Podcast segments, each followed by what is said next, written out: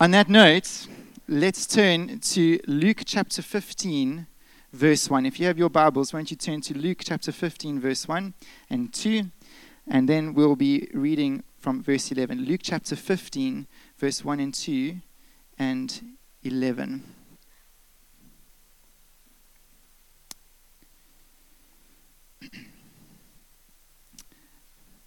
Verse 1. Now the tax collectors and sinners were all drawing near to hear him. Hear him is Jesus. They came to hear Jesus. And the Pharisees and the scribes grumbled, saying, This man receives sinners and eats with them. And so Jesus responds to this criticism with a couple of parables, one which we'll look at in verse 11. And he said, There was a man who had two sons, and the younger of them said to his father, Father, give me the share of property that is coming to me. And he divided his property between them. Not many days later, the younger son gathered all he had and took a journey into a far country, and there he squandered his property in reckless living. And when he had spent everything, a severe famine arose in that country, and he began to be in need. So he went and hired himself out to one of the citizens of that country who sent him into the fields to feed pigs. And he was longing to be fed with the pods that the pigs ate, and no one gave him anything. But when he came to himself, he said, How many of my father's hired servants have more than enough bread, but I perish here with hunger? I will arise and go to my father, and I will say to him, Father, I have sinned against heaven and before you. I am no longer worthy to be called your son. Treat me as one of your hired servants. And he arose and came to his father. But while he was still a long way off, his father saw him and felt compassion, and ran and embraced him and kissed him. And the son said to him, Father, I have sinned against heaven and before you. I am no longer worthy to be called your son. But the father said to his servants, Bring quickly the best robe and put it on him, and put a ring on his hand and shoes on his feet. And bring the fattened calf and kill it, and let us eat and celebrate. For this my son was dead and is alive again. He was lost and is found and they began to celebrate. We're going to be looking at this this morning a very famous parable, parable of the prodigal son. I'm sure many of you are familiar with its contents, but perhaps not in the context in which Jesus shares it. And uh, it comes at a very important stage in Jesus' ministry. He is facing two major criticisms for the kind of fruit that his ministry is bearing. And you might find this a little bit odd this morning. But uh, the one thing that he was criticized for by the Jews around him was the fact that his preaching attracted tax collectors and sinners. Now, a sinner in your New Testament is not simply just uh, somebody who maybe hasn't come to faith yet, or, or I'm not too sure. There, there could be a number of angles to look at that in the minds of a Jew, a sinner was somebody who had such a moral failure or whose lifestyle was such that they were rejected in the synagogue. They would not be allowed, if this was a synagogue in Jesus' time, they would not be allowed into the, these doors. And not only were they not allowed in the spiritual context or setting of worship, they were to be shunned in the marketplace. So if Betty was a sinner and she was there getting her groceries, and Martha sees Betty at the market, they would not, uh, Martha would reject Betty, wouldn't talk to her. So he was, they were so surprised that Jesus would attract these kind of people that they tried so hard to shun. Secondly, not only was Jesus attractional in his ministry, but they were gobsmacked by the fact that he actually went after relationships with them. He received them not only to his ministry, but spent time with them in their homes. Now, if you were a Pharisee or a religious Jew, that would be something that would be considered defilement. You did not eat with sinners, tax collectors, or Gentiles. And Jesus turns the criticism on its head. He tells three parables which shows the Jews what he's actually doing. And you must remember, Jesus came to this earth bearing the heart of God for the world. And so he's coming with this responsibility of being the chosen Messiah for the world. And he tells the first parable, which is about the parable of the lost sheep and the lost coin.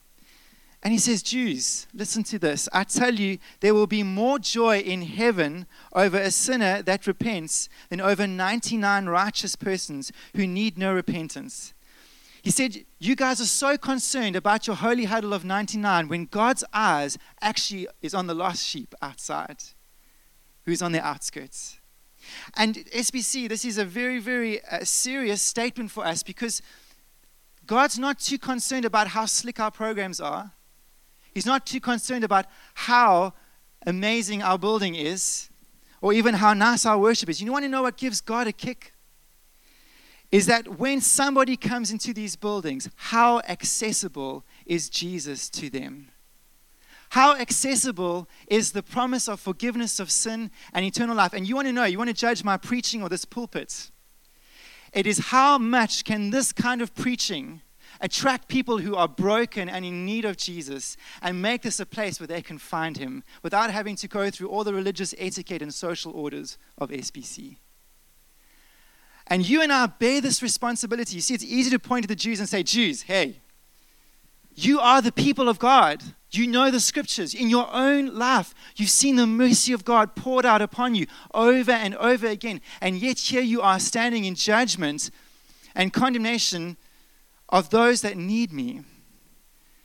You have the responsibility, Jews, as the people of God, to show that my posture to the world is one of mercy. Mercy. And this morning, for us as a church, I want to ask you where you live, work, and play, that posture of the heart of God being merciful, do people pick that up in your presence?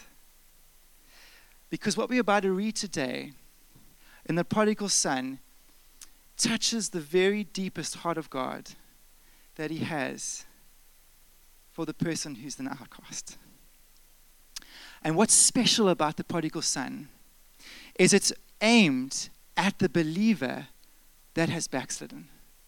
See, the other, par- the other parables, which maybe we'll have some time to unpack them in the future, they're about people who have never come to faith in the Lord Jesus Christ yet. And they are the outskirts. They're the ones who are needing the gospel and the grace of God to bring them back into the faith or bring them back into the faith. But this parable is saying, don't just think on the outskirts are those that have never come to faith in Jesus.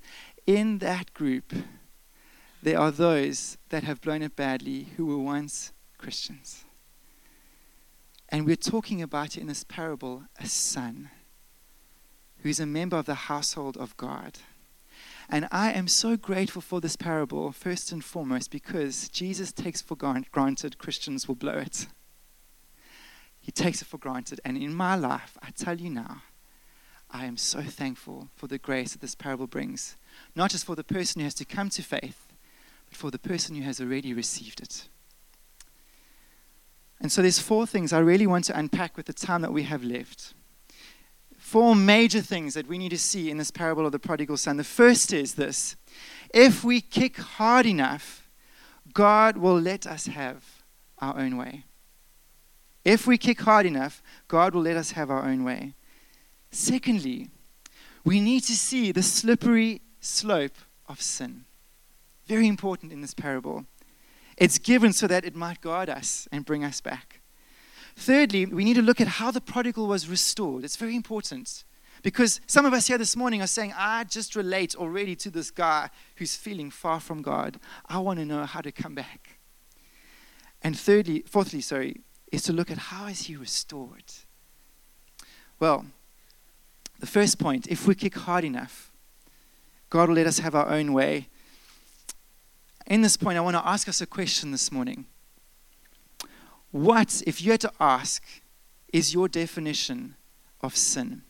Think about it for a moment. If you had to stand and somebody asked you, What is your definition of sin? Anybody want to take a shot here this morning? You want to go for it? Okay, don't worry, I'll tell you what mine is. it is this it is going after what God is not giving. It is going after what God is not giving. And the first thing we see in this story is that this young whippersnapper son asks his father for his inheritance. When are you supposed to get your inheritance? When your parents pass away, not so? So you know already that, um, you may have heard it preached before, that this guy was st- overstepping the mark. He was asking for what was not his yet. It was coming, but he wouldn't wait for the Father to give it at the right time. Now that's very important. Sin, for me, is summarized in the lines of that Queen song I want it all. I want it all. I want it all. I want it all. I want it now. That's it. That's the definition of not, no no um, pointing fingers at Freddie Mercury. Please don't say that, that he. But he is. This is spot on of the human condition. Is that what sin is? Is wanting it all, and wanting it now. And this is the crux of the matter. You see, this son didn't wait, and this is what sin is. Sex before marriage is exactly that. You see that hot guy, you see that sexy girl and you want it all. You want it all, and you want it now. Eh? Someone's gunning for your reputation in the office. You want vindication. So, what do you do? You slander, you gossip, you manipulate, you get going behind the scenes. Why? Because you, we can't wait for God to vindicate our reputation. We want it all, and we want it now. Uncontrollable debts. Those credit cards, two, three, four, swiping. You want it all, you want it now not living off the provision that God gives to us for each day. It can go on and on. Ultimately, sin is gratifying the flesh now. And I want to make this very clear this morning, church. We have to learn to give thanks when God says no. I'll say it again. We have to learn to give thanks when God says no. I am so grateful God says no to a lot of my prayers. Ever thought about this? Because ultimately, you want to know what the impertinence of this story is and what the major problem is? It is this is that this younger son, and it's a younger son for the reason he's got no life experience, he doesn't know anything about really what he's doing, he is going against the wisdom of the father. He's saying, I know better than you, Dad. I see a far off country. I see the lifestyle. I see what I want to do. And you know what? God, I'm telling you now, the father would have said, My boy, you are pushing the limits. I want it, Dad. No, my boy, I'm telling you, push. I want it all, and I want it now.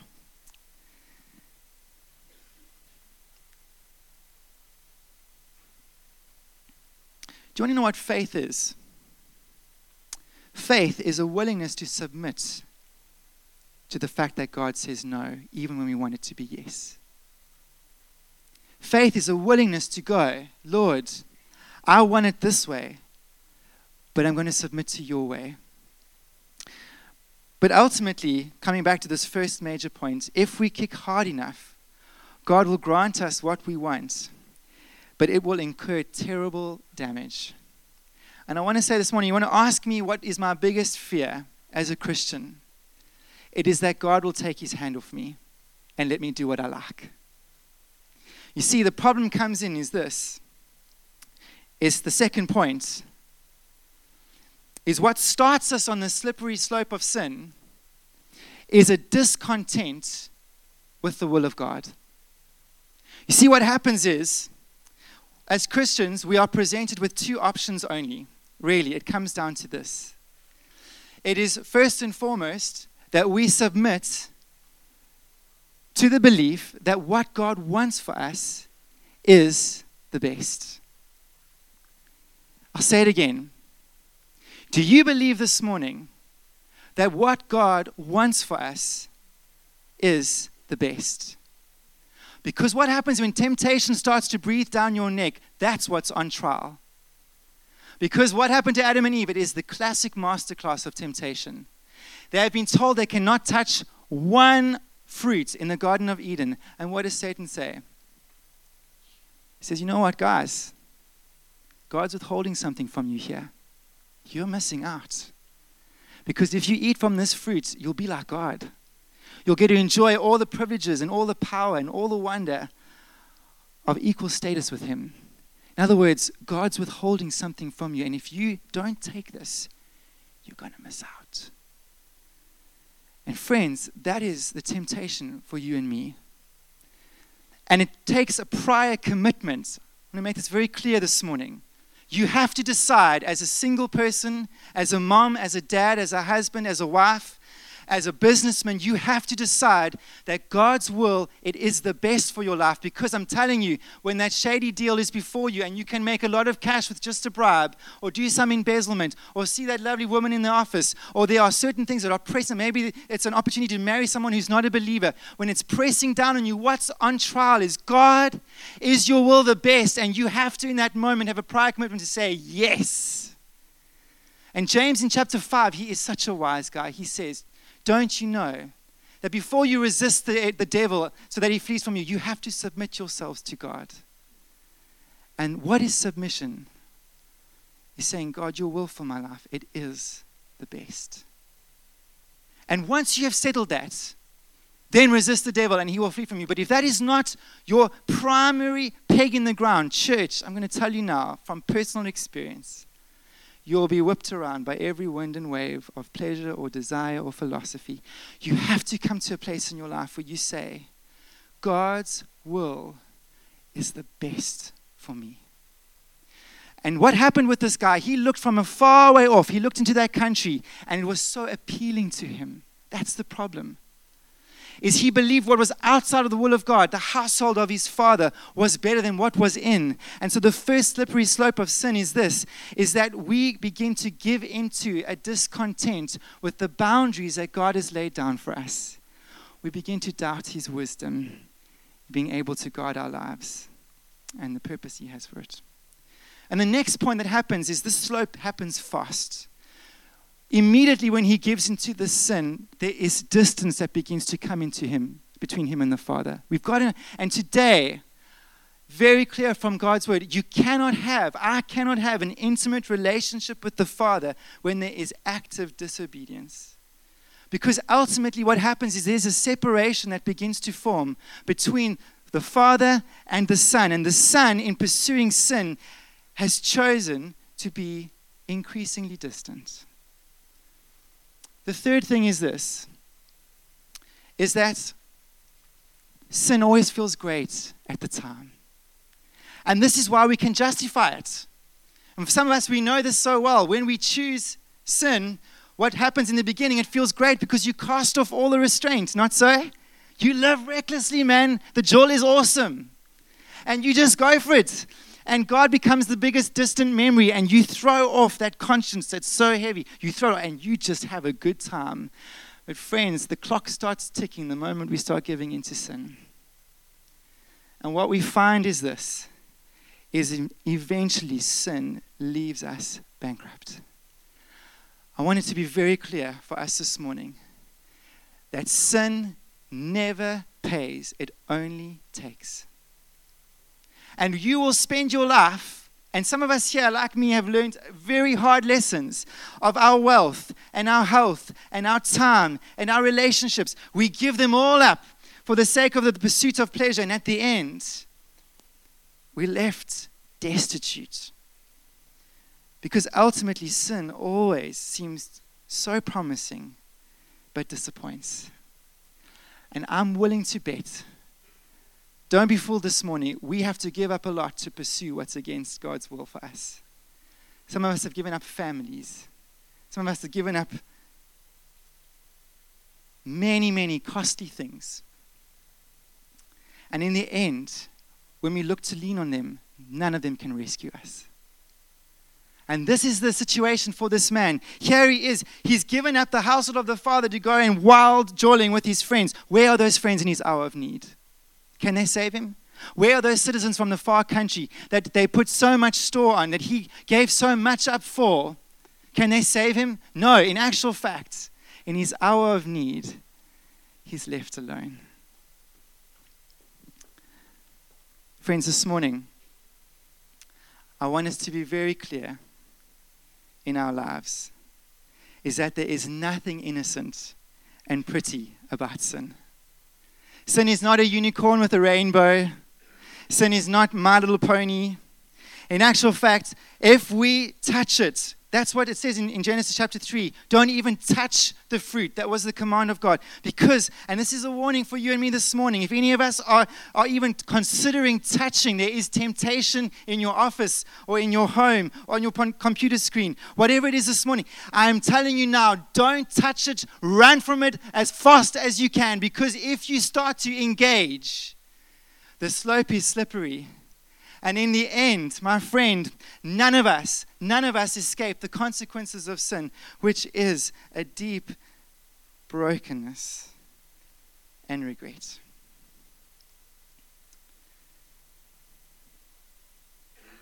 So, thirdly, how did he recover? And this is the wonderful thing about this story. And if you like me, I praise God for this phrase because in verse 17, it said he came to himself. And the first part of recovery is this is that the lights go on to the reality of what the state we are really in. That's how it works. Until that comes about, there's no recovery. But praise God, in this place of desperation, God breaks in and he sees. And he says it like this He says, Look at me. I'm eating here amongst the pigs when the hired servants in my father's household enjoy bread and everything that is good. He can see for the first time how far he's fallen. And there is no recovery until that sinks in, in you and me. And I want to use this as an encouragement this morning for some of you like our family, who have prayed for years for those who we love, friends, colleagues, to come and find Jesus as their Lord and Savior. But the longer we pray for, sometimes it happens that we begin to see, like in my own family, one of my close family members losing their job, losing their house, living in some of the most difficult circumstances of their life. But I tell you what, there's one thing that I had to learn is that despite the despair of seeing the ongoing pressure on their lives, God used that to bring them to Him. And so I want to encourage you this morning. If you have family members and friends, you are trusting for salvation who have wandered far from God, I want to say to you this morning don't stop praying. And would you be willing this morning for God to exercise His sovereign wisdom in how He chooses to bring them to Him? Don't despair. But there was a few things that this young prodigal had to do in order to recover. The first was he had to make a decision to come back. And friends, this morning, don't wait for God to kind of overpower you with his will. Or don't wait for your husband or your wife to do this for you. You have to, I have to make a decision to come back to the Father. In verse 18 it says, I will arise and go to my Father. He decides. And this really is what repentance is. Repentance is coming to a place where we say, God, you are right, I am wrong. Please forgive me. You have to do that. No one can do it for you. But I know, I know that in saying that this morning, of saying you need to come back to God, some of you are afraid to do so. And I want to say this morning, I totally relate. Because as a Christian, I know I haven't just messed up once, I haven't just messed up twice, it's been many times. And sometimes I go, in the same area, will God receive me? Because really, my track record here is so poor. And I want to say, I know that there are people in this room that have denied good advice over and over again. You've told guys to get lost. You've made decisions willingly.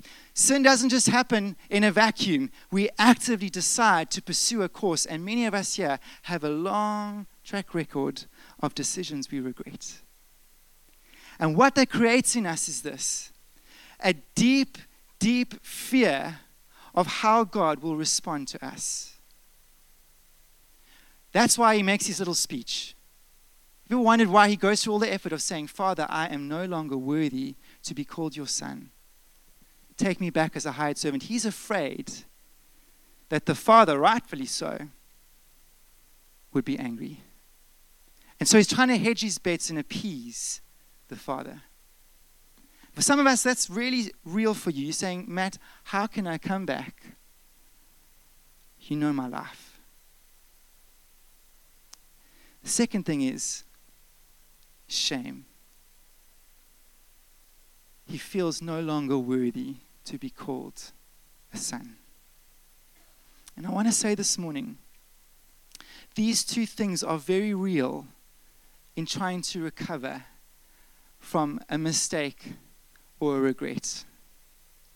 Because there is someone called Satan who is working very hard to make sure you never come.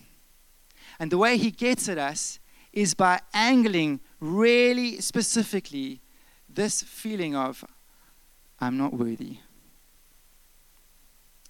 Well, there's some wonderful things in this passage this morning that you will require to hold to if you're going to recover. The first is this notice God's response. And we see this in the Father. Is that while he is still a long way off, his Father saw him. You know what the wonderful thing about being a child of God is? No matter how far we wander or no matter how far we go, God's eye is always upon us. We are never, ever, ever out of his gaze. And so the, the son thinks it's going to be a long journey to come back. Man, the father's already watching and he's poised. The second thing that is amazing in this story is that not he's not filled with anger or he doesn't moralize the son or doesn't rebuke the son and say, You should have, don't do that, you must.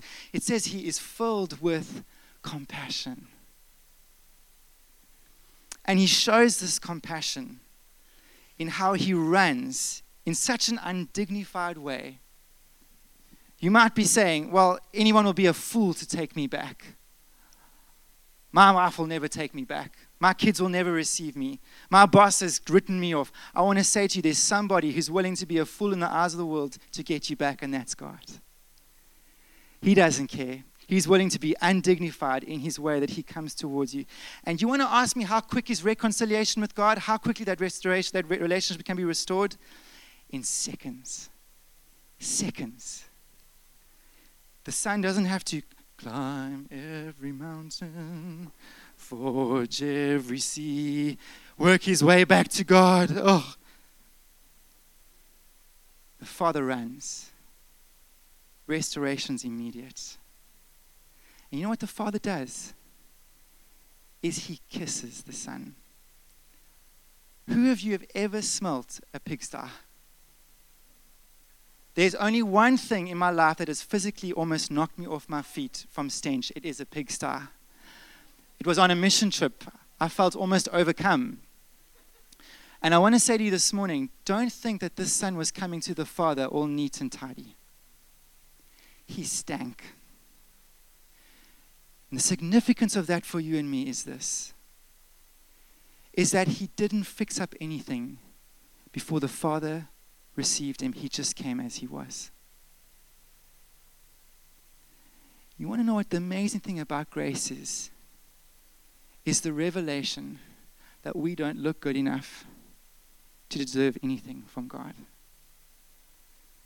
And this morning, he kissed that pigsty son, embraced him. Before he could change anything, the Father was reconciled to him. And I want to say that to you this morning. You don't have to fix your circumstances to get to God. You have to get to God first to fix your circumstances. I'll say it again. You don't try and fix your life and then come to God. You need God to fix your life. And you know, this morning, He receives you as you are. That is grace in its full measure. And something wonderful happens. Is the Father shows how totally forgiven the Son is by removing the past. He clothes the Son in new garments. He puts a ring on his finger. He says, This is, this is my Son. My status upon him is just as it was before. And the removal of those old clothes, that smelliness, is that when God forgives, He wipes away completely. And the Son is able to live and operate in the household of God with absolute dignity and freedom.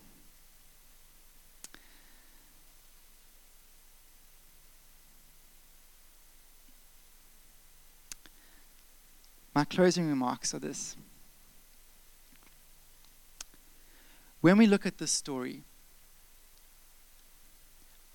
we must be really, really confident and secure in our salvation.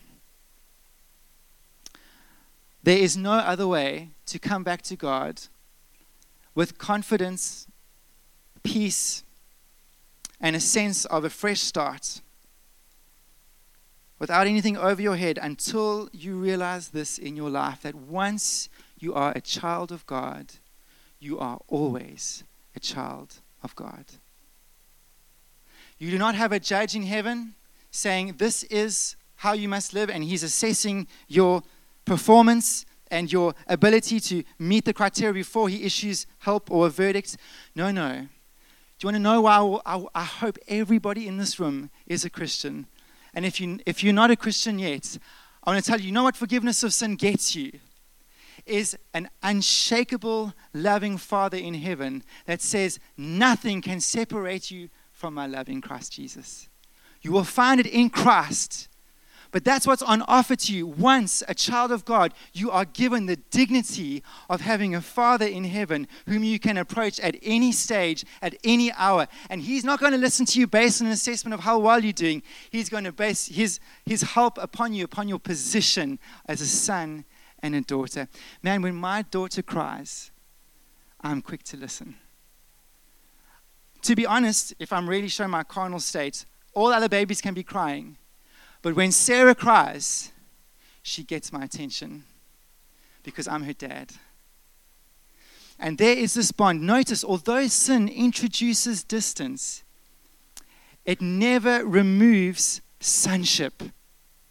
Does that make sense to you this morning? Because you're going to have to lean into that when you are recovering and knowing how will God receive me? He will only receive you as a son and daughter, not as a hired servant. You can't work your way back. You can't earn your way back.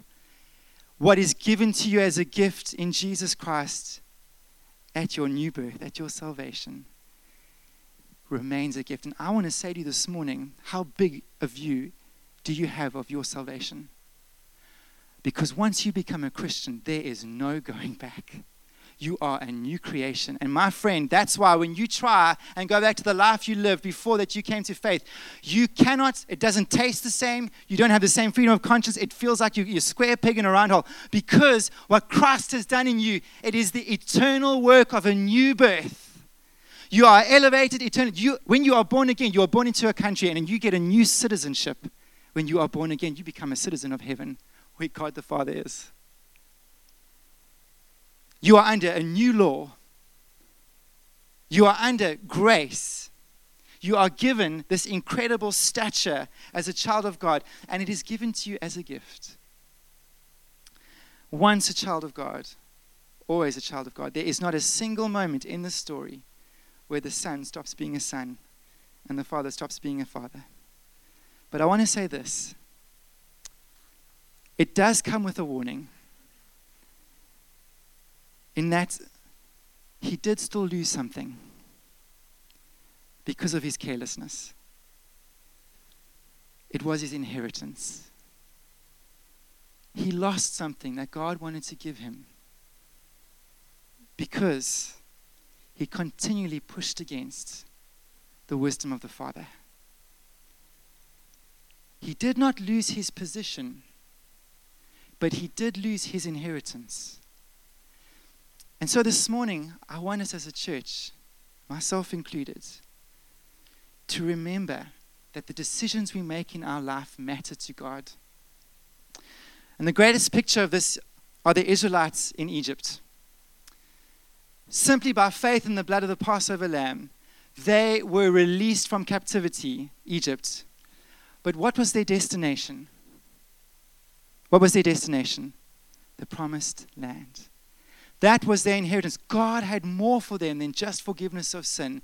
He had a land to be taken. There was something that was apportioned to them for them to gain. And friends, you are not saved by good works, but you are saved for work, for good works. And faithfulness to Jesus one day will be honored. And that is 1 Corinthians 3. And you need to know fix your eyes on obedience to God. Why? Because He notices.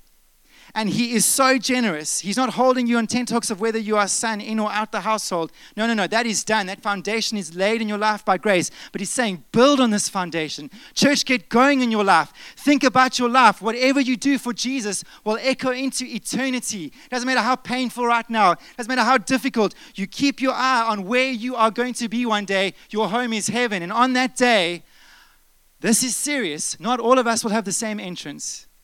We'll get there but we will not all receive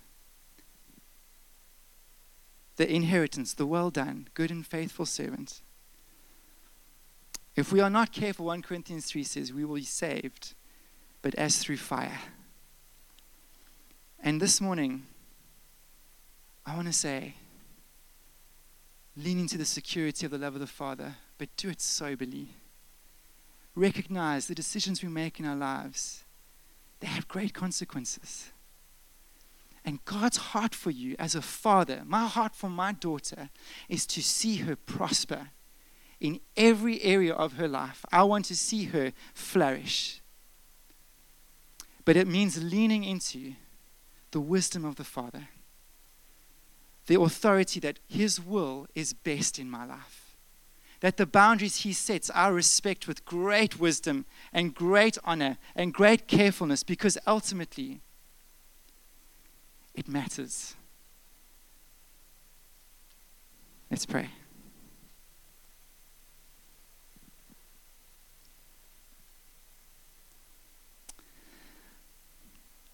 Father, just want to stop for a moment and say, Lord, thank you for your love. It is so powerful. It is so consistent and true.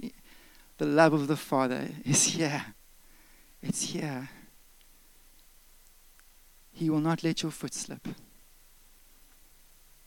He who watches over Israel never slumbers nor sleeps. The eye of the Father of heaven is on you. And Lord, I just pray for that love to come right now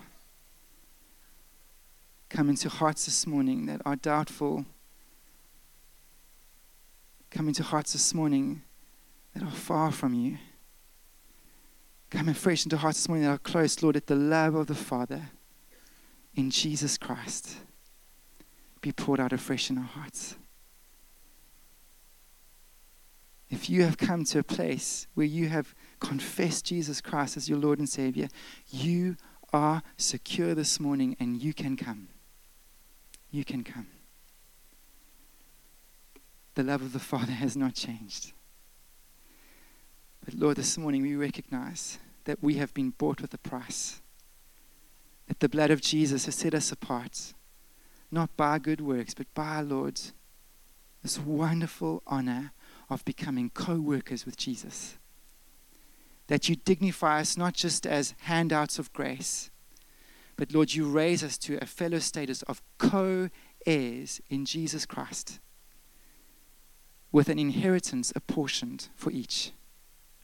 And I pray this morning that, Lord, as we live our lives, when nobody sees, in the office, in the quietness of prayer, nobody's there to applause, nobody's there to recognize and pat, on, pat us on the back, I pray that when we have Satan breathing down our necks, saying, Come on, give in, you can have it all and you can have it now. I pray that we will remember that our standing in that moment echoes in heaven. And Lord, make us wise, make us sober, make us full of commitments, we pray. In Jesus' name, amen.